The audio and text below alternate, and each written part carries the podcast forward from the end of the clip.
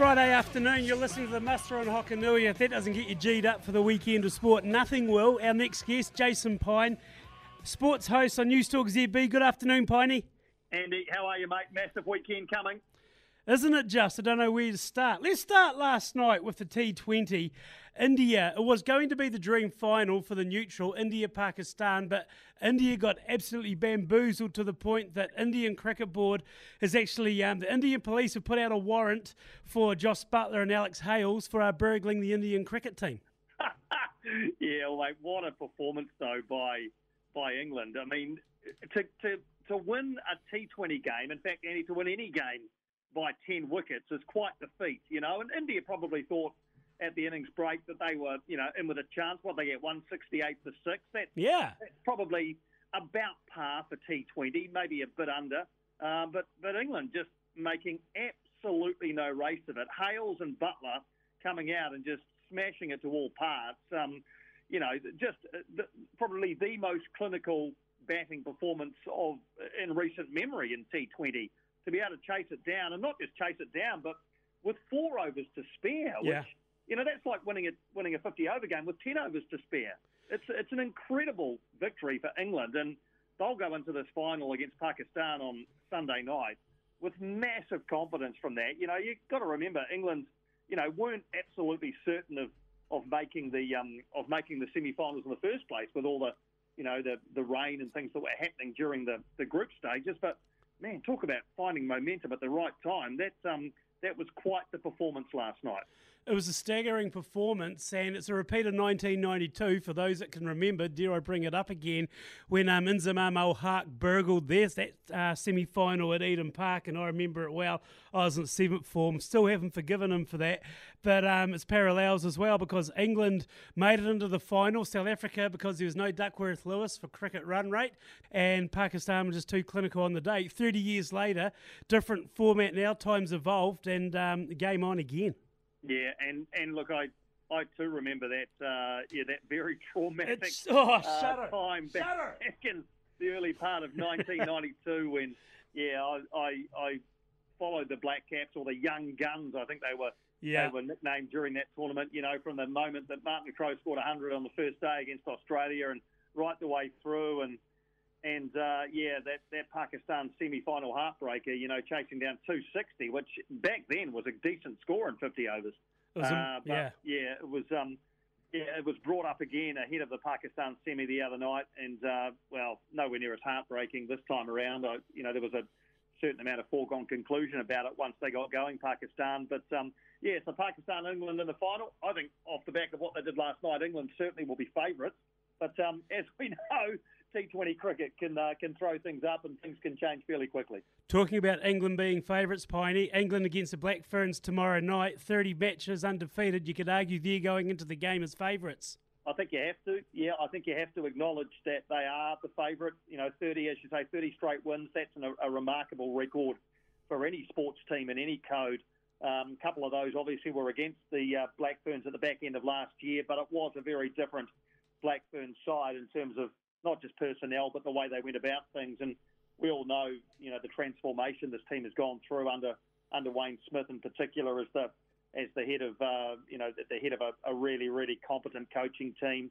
Um, you know, with Whitney Hansen there, Sir Graham Henry, Mike Cron, and others all pitching in to make this a very very good Black Fern side. Look, I think the main win here is that there is absolutely nobody I know in any walk of life who won't be glued to a television set tomorrow night um, if they're not lucky enough to have a ticket to the game at Eden Park. Because you know this this uh, Black Fern side has just captured the imagination of the New Zealand sporting public. And, and if it hadn't been captured before last Saturday night semi-final they certainly mopped up the last few.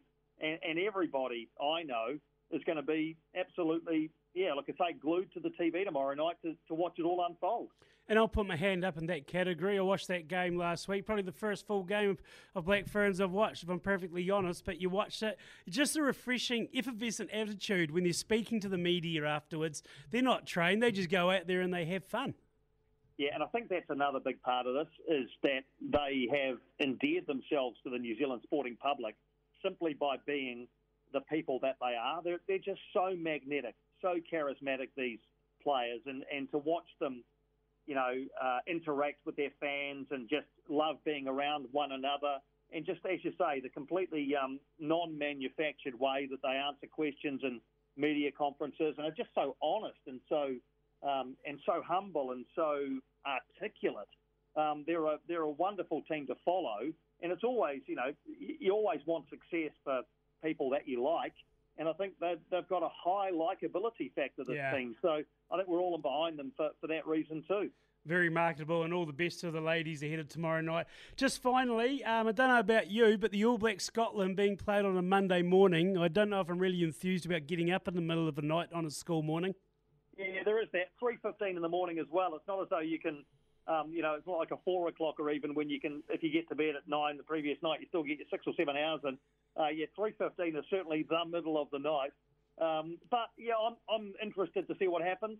Uh, you know, the the All Black season. If we look at it, if we go back. Um, Andy, to uh, the first test of the Rugby Championship uh, against South Africa in South Africa, Yeah. and you take every test since then, there's been a very clear pattern here. Um, obviously, the All Blacks were, were pretty ordinary in that one, then brilliant at Ellis Park, uh, ordinary in Christchurch to be beaten by Argentina, then put 50 on them in Hamilton, went across to Australia and almost lost to the Wallabies, but for that um, that uh, really strange decision at the end about the time wasting.